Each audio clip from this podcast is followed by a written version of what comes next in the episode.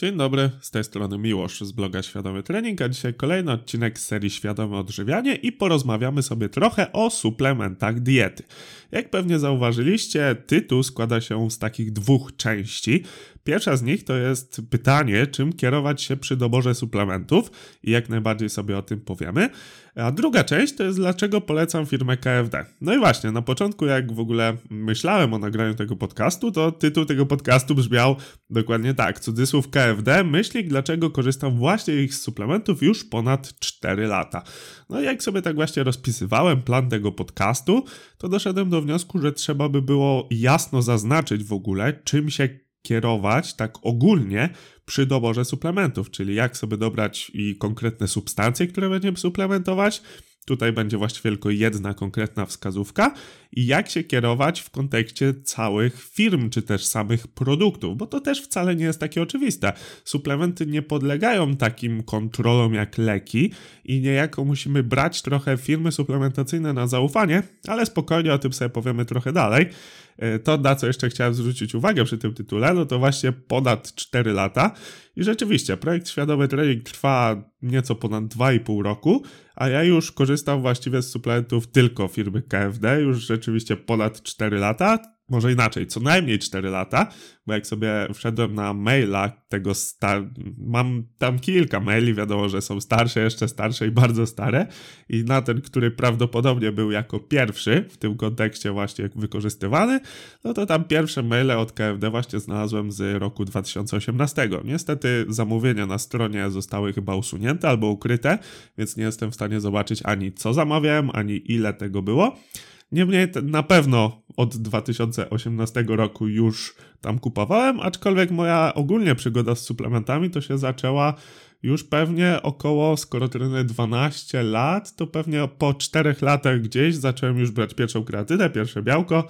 Weźmy też pod uwagę, że to był rok 2010, jak zaczynałem i suplementy nie były tak powszechnie dostępne jak dzisiaj. W ogóle pierwszą kreatynę, pamiętam co kupiłem, to była dostępna w sklepie Netto i w ogóle się zainteresowałem co to jest. Była taka gablotka z odżywkami, suplementy, diety.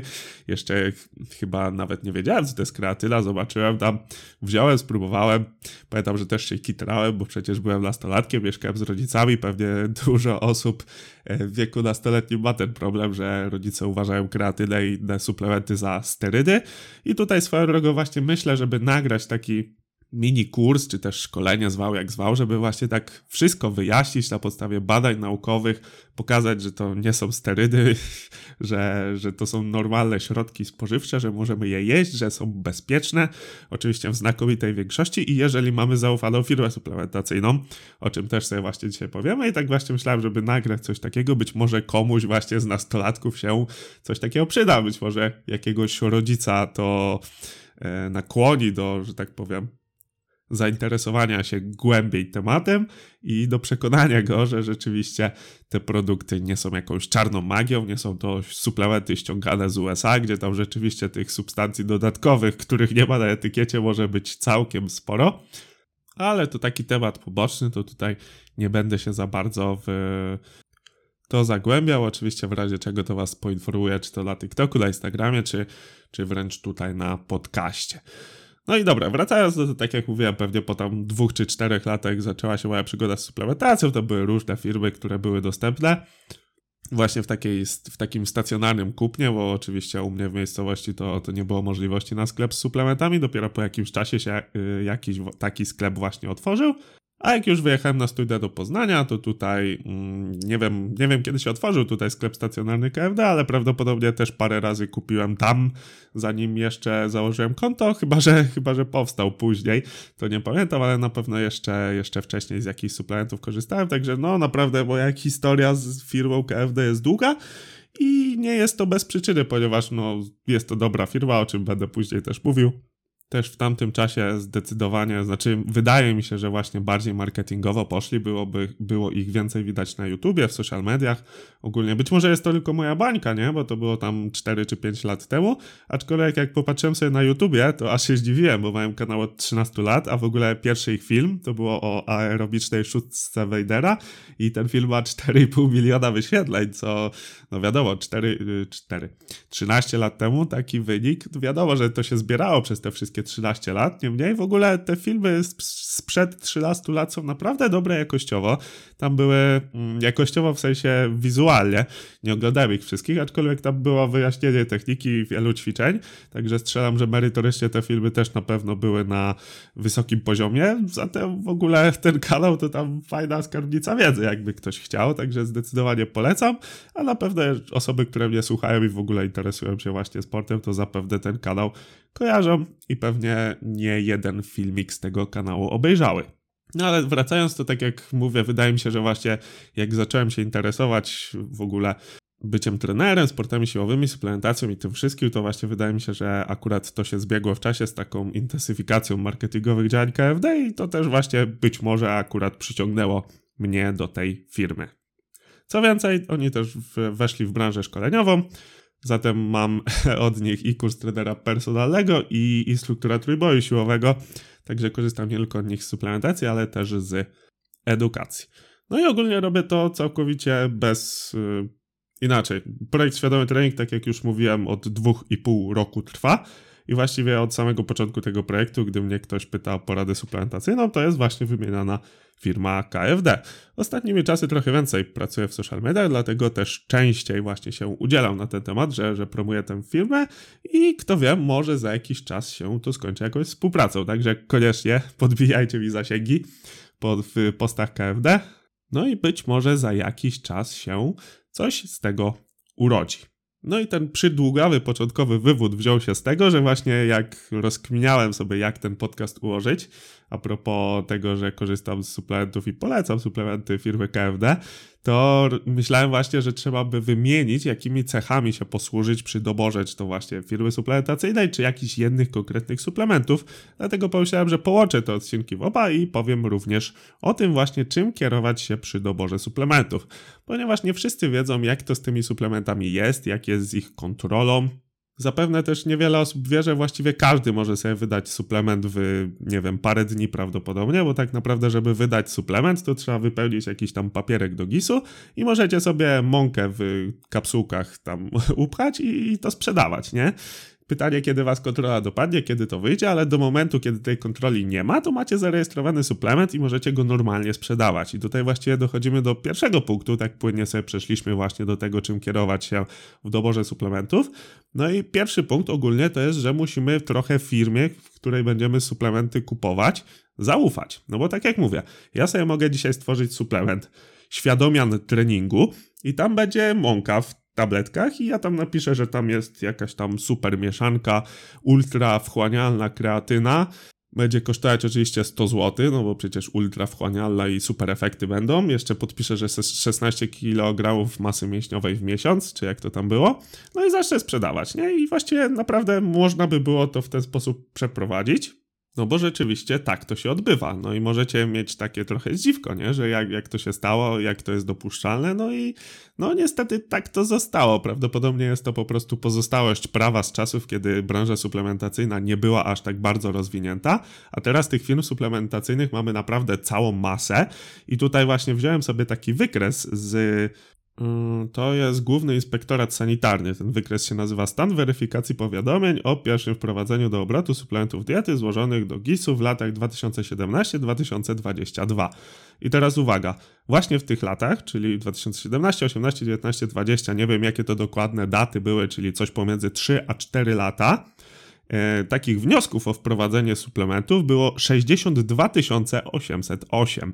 No i chyba sobie wyobrażacie, że nawet gdyby całe siły zaprząc u UOKiK-u czy jakiegokolwiek tam podmiotu, który miałby te suplementy sprawdzać, bo tutaj też warto wspomnieć, jak ja to zawsze mówię, że suplementy podlegają takim samym sprawdzeniu jak pomidory z warzywniaka. I to nie jest naprawdę przesadzone porównanie, no bo suplementy to jest tak naprawdę żywność. I tutaj można przytaczać jakieś prawne definicje właśnie suplementów diety, czy też prawne, czy też po prostu słownikowe. No i koniec końców wychodzi, że suplementem diety nazywa się środek spożywczy, no właśnie środek spożywczy, tak samo jak pomidory, którego celem jest uzupełnienie diety, czyli naprawdę pomidory z warzywniaka podlegają podobnej kontroli co suplementy. No i tak jak w warzywniaku pani ci nie zagwarantuje, że w tym pomidorze nie ma na przykład robaka, tak samo w suplementach diety nikt ci nie musi gwarantować, że to, co jest na etykiecie, to samo znajdziesz w środku. No oczywiście wiadomo, że kary za wpadki są, z tym, że no tak jak powiedziałem, samych wniosków w tych 4 czy też 3 latach było 62 808 dokładnie. I teraz uwaga, 55 983 w ogóle się nie rozpoczęły procesy weryfikacyjne. Zakończono proces dla 5% tych wszystkich zgłoszeń, czyli dla 3571 zgłoszeń. Także widzicie, 5% wszystkich suplementów jest badanych, a też należy wspomnieć, że przez to, że tak prosto jest suplement zarejestrować, zgłosić, to tych zgłoszeń jest bardzo dużo. I też z tego co wiem, to popularną praktyką jest, że na przykład jeżeli jakaś tam firma ma coś za uszami i chce coś ukryć, to na przykład wprowadza specjalnie 5 suplementów, z których tylko jeden tak naprawdę chce wprowadzić na rynek, żeby właśnie rozwodnić to prawdopodobieństwo kontroli. No bo jeżeli akurat trafi w ten, który chcemy wprowadzić, w którym jest coś nie hala, no to trudno, mamy pecha, no ale prawdopodobieństwo tego wynosi 20%, czy też jak powiedziałem 1 i 5, no to tam 16%, tak? Jeżeli jeden konkretny i 4 obok, no to tu 20%. Także takie rozwadnianie z tego co wiem, tam na YouTubku słuchałem paru filmów o właśnie suplementach i wprowadzaniu tych suplementów, też a propos tego mini szkolenia, czy jak to tam nazwać, co chcę nagrać. No i właśnie z tego, co tam usłyszałem, to taka praktyka jest dosyć popularna i wydaje mi się to dość prawdopodobne. Szczególnie, że możecie sobie to też sprawdzić, ile tam jest wycofanych suplementów z tych zgłoszeń i tam powodów nie ma podanych, ale o tym za chwilę. No i dobra, co tu jeszcze chciałem powiedzieć? Właśnie, że z tych 3571 aż 2133, i tutaj cytat, przedsiębiorców zrezygnowało z prowadzenia produktu do obrotu. Aż sobie policzyłem, to jest blisko 60%, czyli jak doszło do kontroli, to przedsiębiorca, który chciał wprowadzić suplement właśnie na rynek, się z tego wycofał. 60% przypadków. 6% przypadków nie przeszło pozytywnie procesu weryfikacji, czyli była tak zwana wpadka, znaleziono jakieś substancje niedozwolone w danym suplemencie i 1247 produktów otrzymało status suplementu diety, czyli fajnie, przeszły weryfikację, jest wszystko okej. No ale widzicie, że to jest tam ledwo 1/3, nie? Także no zastanawiające, trochę niepokojące, ale też chciałbym was uspokoić, no bo w tych wszystkich wnioskach jest naprawdę cała masa no-name firm, a te duże ogólnopolskie firmy nie mogą, no to różnie bywa, zresztą o czym zaraz wam pokażę, ale nie powinny sobie pozwalać na takie wpadki, no bo to po prostu może zburzyć ich markę. Zresztą sami wiecie, jakie tam afery były jakiś czas temu z pewnym jednym konkurentem, nie wymieniając po imieniu, firmy KFD, z którym tam właśnie w kontekście białka były pewne zawirowania. Ktoś tam zbadał, czy ogólnie było badanie i wyszło tam, że za dużo cukrów było w stosunku do tego, co było podane na opakowaniu. No niestety, takie rzeczy się zdarzają i właśnie dlatego bardzo ważne jest, żeby mieć zaufaną firmę suplementacyjną. A dlaczego KFD taką jest? Powiem na samym końcu, na razie skończmy ten temat w ogóle, jak dobierać sobie suplementy, na co zwracać uwagę. No to tutaj właśnie mamy pierwsze, że tak naprawdę musimy przyjąć, że suplementy są praktycznie niekontrolowalne. No bo tak jak wam powiedziałem, tutaj mamy 5% sprawdzalności, no i z tych 5% w ogóle 60% nie dochodzi w ogóle do weryfikacji, bo są to tak zwane fejkowe suplementy, które w ogóle nie miały być prowadzone na rynek, a jeszcze 6% z tych 5% nie przechodzi w ogóle weryfikacji. Także w ogóle uogólniając ten wykres, który ja tu widzę, ale mam nadzieję dosyć dobrze wam opisałem, no to na prawie 63 tysiące zarejestrowanych suplementów przeszło weryfikację tylko 1200. Czyli uwaga, całe 2%. No i jak wspomniałem, niestety musimy przyjąć, że tak jest i kropka, no bo niezbyt mamy inne wyjście. Oczywiście możemy sobie na własną rękę badać suplementy diety, ale wiadomo, że wiąże się to z kosztami. No i raczej to nie jest zbyt często wykorzystywane, także po prostu musimy przyjąć do wiadomości, że tak jest i tyle. Zresztą a propos też takich standardowych produktów spożywczych, to tam też zdarzają się wpadki. Też czasem zdarza się, że na przykład w jakimś jogurcie się znajdzie szkło, czy że w jakimś mięsie tam są jakieś bakteria i tak dalej, i tak dalej. Trzeba wycofywać partię produktów. No niestety, takie rzeczy się dzieją.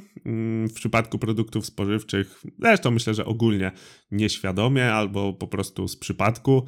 Zależy. To kwestia etyczności, nie? Jeżeli jakaś firma specjalnie kantuje, no to już dla mnie całkowicie dyskredytowałoby daną firmę, no niemniej ciężko takie coś wykazać, ale tutaj może w takie kwestie nie wchodźmy i przejdźmy sobie właśnie do kwestii tego, jak sprawdzić firmę suplementacyjną.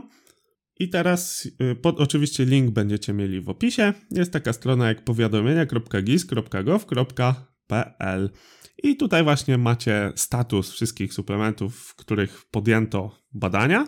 I macie też wyszukiwarkę, więc sobie możecie sprawdzić w ogóle suplementy, firmy itd., itd. No i jeżeli chcielibyście coś sprawdzić, no to wpisujecie tam nazwę firmy, czy też konkretną nazwę suplementu. W statusie wybieracie, że zawiera składnik niedozwolony, jeżeli chcecie zobaczyć, które suplementy nie przeszły, gdzie w jakich firmach zdarzały się wpadki. I nie zapomnijcie cofnąć daty, bo tam domyślnie jest chyba początek danego roku kalendarzowego, czy tam 2 lata wcześniej. Tak czy inaczej, cofnijcie sobie po prostu datę tam powiedzmy do 2010 roku, żeby pokazało wam wszystkie, tak? No i możecie sobie sprawdzić, czy były wpadki w tej konfiguracji, której wam podałem, no to właśnie będziecie sprawdzać, czy gdzieś wykazano coś, co nie powinno mieć miejsca. Oczywiście jak sobie inne statusy wpiszecie, to też możecie inne rzeczy wyszukać. No i tutaj wam zaspoileruję, że jak sobie wpiszecie taką konfigurację dla firmy KFD, to nic wam nie wyjdzie, czyli nie było żadnych wpadek. A jak chcecie sobie tam wyszukać konkurencyjne firmy, to już zostawiam wam w ramach zadania domowego i przechodzimy sobie do następnego aspektu. A tym aspektem i w sumie najważniejszym przy doborze suplementów jest fakt, żebyśmy brali to, co rzeczywiście potrzebujemy. Tak naprawdę obowiązkowych suplementów wiele nie ma. Jeżeli chcesz posłuchać na ten temat, to zapraszam do odcinka 8, ale już teraz ci zaspoileruję, że właściwie jest to tylko witamina D, szczególnie w okresie jesienno-zimowym na naszej szerokości geograficznej. Nienasycone kwasy tłuszczowe omega-3, B12 dla wegan i kwas foliowy dla kobiet w wieku rozrodczym. Wiadomo, że jeżeli uprawiamy sporty, to też warto brać kreatynę, którą oczywiście znajdziemy w pożywieniu, jednak żeby dostarczyć jej odpowiednią ilość, to trzeba by było jeść dosyć dużo tego mięsa, czy też ryb dziennie, także tutaj suplementacja jest jak najbardziej wskazana. Niemniej tak naprawdę obowiązkowych suplementów nie ma, bo suplement, jak sama nazwa wskazuje, jest tylko dodatkiem do diety. Także nie bierzmy niczego na zapas. Ostatnio dostałem właśnie takie pytanie na TikToku, że jem tylko kurczaka z ryżem, nie lubię warzyw, co suplementować, żeby uzupełnić te niedobory. No nie da się, bo dieta to jest podstawa i właściwie owoce i warzywa to nie są w tym kontekście akurat tego pytania. To nie są tylko mikroelementy, czy też witaminy, no ale są to też polifenole, bioflawonoidy, których właściwie my jako nauka wszystkich jeszcze nie znamy, bo ich są setki, tysiące w każdym owocu, w każdym warzywie. Także naprawdę to jest bogactwo prozdrowotnych związków, których w tabletkach nie znajdziemy. Więc pamiętajmy, że suplementy to są tylko dodatki do diety i naprawdę powinniśmy uzupełniać niedobory, a nie brać czegokolwiek na zapas. No i też trzeba pamiętać, że oczywiście suplementy mogą zaszkodzić, ponieważ dawka czyni truciznę. I na przykład w kontekście cyjanku każdy powie, że cyjanek to jest trucizna. No a ja wam powiem, że na przykład w siemieniu lnianym jest trochę cyjanku, no tylko jest go na tyle mało, że my bezpiecznie siemię lniane możemy spożywać. Także dawka czyni truciznę i wszystko można przedawkować, suplementy również, trzeba mieć to z tyłu głowy. Także tutaj bardzo ważna sprawa, dobierajmy suplementy do rzeczywistych potrzeb. Nie bierzmy na zapas, nie bierzmy, bo nasz ulubiony kolega bierze, bo jakiś kulturysta w internecie powiedział, bo ja coś tutaj mówię, bo ja chwalę jakiś suplement. Nie, pamiętajcie, zawsze dobieramy pod siebie, pod swoje potrzeby. I tutaj właśnie jeszcze a propos tego, to chciałbym tutaj wspomnieć taki wykres u UOKiK-u, który jest z listopada 2015 roku, ale jest bardzo życiowy i tutaj właśnie suplementy diety to jest główny temat i takie 4 podkategorie informacyjne wyróżniono. Po pierwsze jest to żywność specyficzna, która nie zastąpi zbilansowanej diety, stosuje się tylko w określonych przypadkach i podlega prawu żywnościowemu. O tym wszystkim już sobie oczywiście powiedzieliśmy, zresztą tu praktycznie o wszystkim sobie powiedzieliśmy. Dalej, mogą zaszkodzić. Nie podawaj dzieciom bez wskazania lekarskiego, nie przekraczaj zalecanych dziennych porcji, ostrożnie przy jednoczesnym stosowaniu leków. No i tutaj wiadomo, też powiedziałem, że mogą szkodzić. Oczywiście trzeba zwrócić uwagę na to co, z czym, kiedy, po co i dlaczego. No ale to wszystko stosuje się do tego, że suplementy mogą zaszkodzić. Tak, to prawda. Kolejny tutaj aspekt edukacyjny w tym wykresie pokazany to jest fakt, że suplementy nie są lekami. Nie podlegają prawu farmaceutycznemu, co też już sobie powiedzieliśmy, farmaceutycznemu. Nie wiem, czy dobrze powiedziałem, czy wszystkie tam sylaby zostały wymówione. Tak czy inaczej, tak jak wam powiedziałem, żeby zacząć sprzedawać suplement, to wypełniamy jakąś ankietę i właściwie tyle. A żeby doprowadzić lek do sprzedaży, to trzeba naprawdę długą drogę przejść i rzeczywiście trzeba wykazać, że lek leczy. No bo czysto teoretycznie suplement nie leczy i nikt nam nie zagwarantuje, że suplement wyleczy chorobę, mimo tego, że w suplemencie i leku możemy mieć dokładnie to samo, no ale lek musi mieć potwierdzone działanie, a suplement nie. No i właśnie tutaj jednym z podpunktów jest fakt, że suplementy nie leczą i nie zapobiegają chorobom, a także nie mogą stanowić zamienników leku.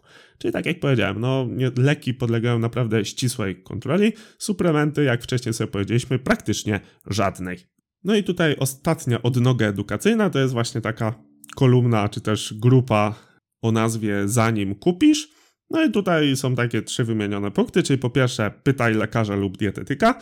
No i tutaj wiąże się to z tym, żebyśmy brali kiedy potrzebujemy i żebyśmy mieli konkretny powód, kiedy chcemy coś brać. Dalej, nie kupuj na bazarach lub w innych podejrzanych źródłach. No to też tutaj przez cały odcinek praktycznie będę mówił, żeby korzystać ze sprawdzonych firm suplementacyjnych. No i ostatni punkt, sprawdź w wykazie. No i właśnie poniekąd to, co wam mówiłem. Czyli po pierwsze w ogóle możemy sobie sprawdzić w wykazie zarejestrowanych suplementów,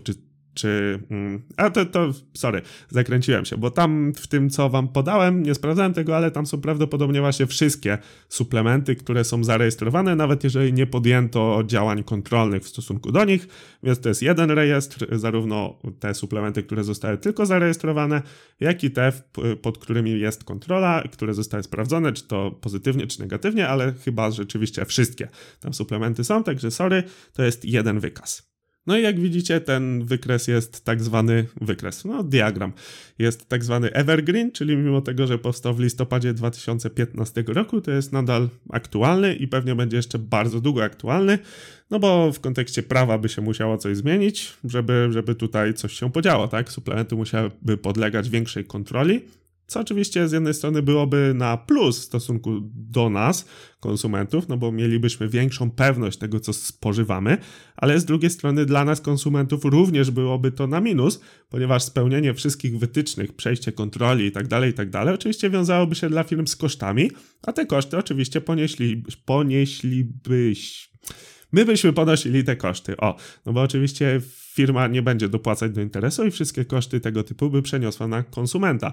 Także tutaj z jednej strony oczywiście byłoby fajnie, gdyby tak się stało, ale z drugiej strony wiąże się to jak zawsze z dodatkowymi kosztami. Niemniej nawet jeżeli by coś takiego się w prawie zmieniło, to fakt, że mogą zaszkodzić i że powinniśmy je brać tylko wtedy, kiedy mamy realny powód, cały czas zostaje, tak? Także pamiętajmy, nie bierzmy czegoś, czego nie potrzebujemy, czego nie wiemy po co bierzemy w ogóle i tak dalej.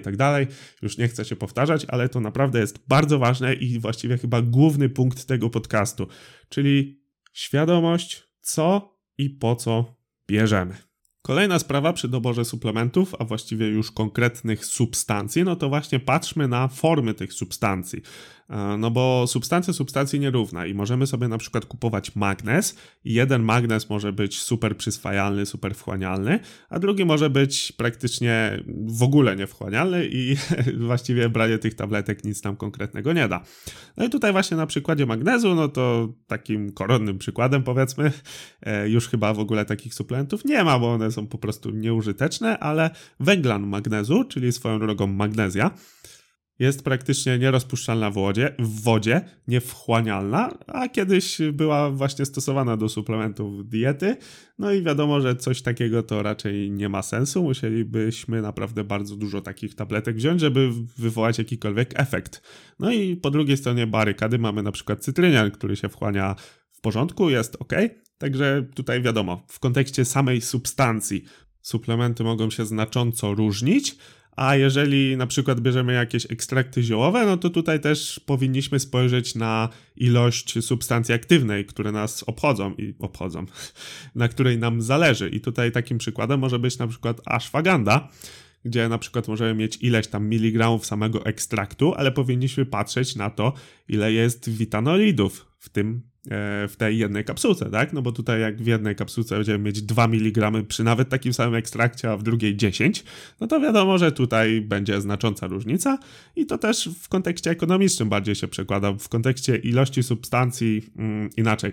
W kontekście formy substancji, jak sobie przy magnezie mówiliśmy, no to tutaj będzie znacząca różnica a propos samego działania, no bo teoretycznie wzięliśmy tyle samo, efekt jest inny, a tutaj, żeby uzyskać taką samą ilość witanolidów, będziemy musieli po prostu wziąć więcej substancji, no chyba, że ktoś właśnie nie ma świadomości, no to zobaczy, że i tu jest na przykład 200 mg ekstraktu i super, to bierzemy sobie taką jedną porcyjkę i tu, no i się potem okazuje, że nie dostarczaliśmy tyle, ile chcieliśmy, no ale jak zawsze tutaj kłania się świadomość, no i po to tu jestem, żeby was uświadamiać, także właśnie w kontekście samej formy substancji oraz zawartości tej substancji, ale również właśnie w kontekście tych substancji aktywnych, a nie tylko jakichś ekstraktów i tak dalej. Także czytajmy etykiety. No i tutaj wiadomo, tak jak już wcześniej mówiłem, niejako wierzymy na słowo, że rzeczywiście w środku mamy to, co mamy, dlatego ważne jest zaufanie do firmy. W kontekście substancji jeszcze warto wspomnieć, że przy produktach mieszanych powinniśmy zwracać uwagę właśnie jak one są wymieszane. I tutaj rzeczywiście trzeba trochę większej wiedzy a propos substancji i ich zależności, no bo jedne substancje mogą wchłaniać pozytywnie albo negatywnie na wchłanianie innych. I tutaj właśnie często mówi się, że branie popularnych multivitamin mija się z celem w większości przypadków, ponieważ tam jest wszystko i dużo z tych substancji wpływa negatywnie na siebie i ta ogólna przyswajalność jest bardzo nikła. Oczywiście są sytuacje, w których możemy się wspomóc taką suplementacją, niemniej główna narracja jest rzeczywiście prawidłowa, czyli że no nie możemy, tak jak w tym pytaniu, które już wspomniałem, jeść tylko kurczaka z ryżem, wziąć sobie tam tabletkę multivitaminy i myśleć, że wszystkie niedobory sobie uzupełniliśmy i jest wszystko fajnie, nie? Także tutaj w kontekście właśnie mieszanych suplementów, paru substancji w jednej kapsułce, w jednym suplemencie też należałoby na to zwrócić uwagę. No i ostatni aspekt to tak zwana jaduszowość, czyli po prostu cena. Oczywiście jeżeli mamy te same substancje i do obu firm mamy zaufanie, to nie widzę powodu, czemu nie mielibyśmy wybrać firmy, która jest po prostu tańsza. No i tutaj właśnie też jest kwestia tych dawek, nie? Więc nie patrzmy na to, który produkt całościowo jest tańszy, tylko jeżeli chcemy właśnie patrzeć pod tym kontekstem ekonomicznym, czyli ile wydajemy na dany suplement, to liczmy sobie konkretnie na substancję, miligramy substancji i żeby ta substancja była taka sama, żeby rzeczywiście to policzyć tak zasadnie, nie? No bo jeżeli kupimy sobie, nie wiem, ciężko mi będzie tak na gorąco jakiś przykład podać, ale na przykład kilogram powiedzmy kreatyny za 100 zł, tak, no to wychodzi tam 10 gramów za złotówkę i powiedzmy, że tu było 100% kreatyny, a z drugiej strony mamy na przykład kilogram kreatyny za 80 zł, ale tam tylko było, nie wiem, 50% kreatyny, no taki skrajny przykład. No to tutaj będziemy płacić 60 zł, jeżeli dobrze liczę, za każde 10 mg substancji, no i widać, że pomimo tego, że ta cena tego drugiego suplementu była mniejsza, to przez to, że jest mniejsza zawartość tych składników aktywnych, na których nam głównie zależy, jak bierzemy suplementy, to całościowo ten suplement wychodzi drożej. Mam nadzieję, że tutaj w liczbach się nie pomyliłem, bo to wszystko leciałem z głowy, no ale myślę, że tutaj rozumiecie, o co chodzi, czyli nie patrzymy bezwzględnie na ceny, ale na to, ile to się przelicza na konkretne substancje. No i to jest wiadomo też jakiś tam przyczynek, no bo wiadomo, że mamy firmy tańsze, firmy droższe, a w kontekście suplementacyjnym myślę, że z czystym sercem mogę powiedzieć, że droższe nie zawsze znaczy lepsze, co też możecie sobie sprawdzić właśnie w kontekście chociażby tej wyszukiwarki, którą wam pokazałem, że nawet te firmy droższe, które teoretycznie powinny być takie premium i nie powinny sobie pozwalać na takie wpadki, niestety u nich też czasem się zdarzało. Ale to tak jak mówiłem, konkretnych nazw tu nie będę podawał, możecie sobie wszystko wyszukać. No i kolejna, właściwie już ostatnia kwestia dotycząca doboru suplementów. Tu już płynnie przechodzimy typowo do KFD, ponieważ nie wiem, czy na innych stronach tak jest, ale jak sobie wejdziecie na jakiś produkt KFD, ja tu na przykład mam screen z kreatyny, to macie napisane oczywiście, jakie ta kreatyna ma działanie i macie wszędzie podlinkowane badania, które popierają rzeczywiście to działanie, a co więcej, i to jest główny punkt, który chciałem tu wymienić, to jest fakt, że macie aktualne badania tych suplementów, czyli widzicie, że rzeczywiście KFD stawia na jakość, chce, żeby te suplementy były wysokiej jakości, żeby były przebadane, żeby tu nie było żadnej wątpliwości, no i też to, że przez tyle lat nie mieli żadnej wpadki w kontekście składów właśnie i że sami badają te produkty, to moim zdaniem jest wystarczająco, żeby móc im w pełni zaufać. No i tak jak tytuł ten pierwotny miał brzmieć, już od wielu lat stosuję właściwie tylko te produkty, jeżeli są tam dostępne, a cieszę się, że rzeczywiście poszerzają tę ofertę, bo na przykład naprawdę bardzo się cieszyłem jakiś czas temu, że wprowadzili cholinę, dosyć niedawno wprowadzili też ostropest plamisty, także już naprawdę chyba mam wszystkie suplementy, które potrzebuję i z których korzystam w KFD, więc jestem zadowolony, będę korzystał na pewno. Zresztą swoją drogą a propos jakości i sprawdzania, to oni mają swoją fabrykę. Mają bezpośredni wpływ na te suplementy, a nie jak to czasem bywa, nie tylko w kontekście suplementów, że bierzemy sobie coś, nie, naklejamy własne logo i sprzedajemy pod naszym brandem z oczywiście tam odpowiednią marżą. No, częsta praktyka. W kanale sportowym była jakaś akcja ze szklankami, ale nie wiem, jak to się tam skończyło, więc tylko tyle powiem. No, częsta praktyka, wiadomo, każdy chce na swoim brandzie zarobić. No ale tutaj właśnie w kontekście też zarabiania to zauważmy, że te produkty KFD, mimo tego, że mają wysoką jakość, rzeczywiście są przebadane, to wcale nie są takie drogie i jasne, że znajdziemy jakieś produkty tam kilka złotych tańsze, ale jak dla mnie za te parę złotych tę jakość i tę pewność, którą mogę sobie w KFD zagwarantować, jest warte dopłacenia tych kilku złotych, o, w ten sposób powiem. No i właśnie te parę aspektów, które wymieniliśmy wcześniej w kontekście doboru suplementacji, rzeczywiście wszystkie są spełnione w KFD, również ten januszometr, czyli aspekt ekonomiczny, zatem wszystko to złożyło się, że jestem, dziwnie to zabrzmi, ale wierny marce KFD i prawdopodobnie nic się nie zmieni i też nie ukrywam, że biorąc pod uwagę moją działalność w social mediach, która jest ostatnimi czasy troszkę bardziej intensywna, no bo chociażby to, że słuchacie tego podcastu, to jest no moje zaangażowanie, które się objawiło dopiero jakiś czas temu, ponieważ no tak jak mówię wielokrotnie, jestem programistą na PNet, a jeszcze studiuję 2 kierunki, do tego właśnie cały ten projekt, a właściwie 2 projekty, bo jeszcze zacząłem Uwaga Rzucam o darcie, który nagrywam, także naprawdę czasu mam mało, ale postanowiłem się rzeczywiście bardziej zaangażować i przytrzymać to zaangażowanie, nagrywać regularnie podcasty. W każdy poniedziałek i piątek o 12:00 macie nowy odcinek i mam nagrane trochę na zapas, także na pewno one będą się pojawiać. Na TikToku też nagrywam codziennie. Zasięgi naprawdę fajnie idą, jestem zadowolony, także nie zamierzam zwalniać. No i biorąc pod uwagę właśnie moją wysoką aktywność, która będzie się utrzymywać, no to nie ukrywam, że właśnie chciałbym tutaj współpracować z firmą KFD. Mam nadzieję, że się to uda. Trzymajcie za mnie kciuki i tak jak już chyba powiedziałem, koniecznie podbijajcie mi zasięgi, żebym miał dobrą kartę przetargową. Dobra, i chyba wszystkie aspekty a propos tego, czym się kierować przy suplementacji omówiłem. Także na koniec jak zwykle zachęcam Cię do podzielenia się tym odcinkiem z innymi, a jeżeli cenisz to, co robię, do postawienia mi wirtualnej kawy, a możesz to zrobić pod adresem świadomytrening.pl/kawa. Jeżeli masz do mnie jakiekolwiek pytania, to napisz do mnie na Instagramie albo pod adres kontakt@świadomytrening.pl. Wszystkie adresy oczywiście bez polskich znaków, czyli przez S, a wszystkie adresy, które podawałem tutaj będziecie mieli oczywiście w opisie. Mówił Miłosz Szkudlarek i słyszymy się w następnym podcaście. Dzięki.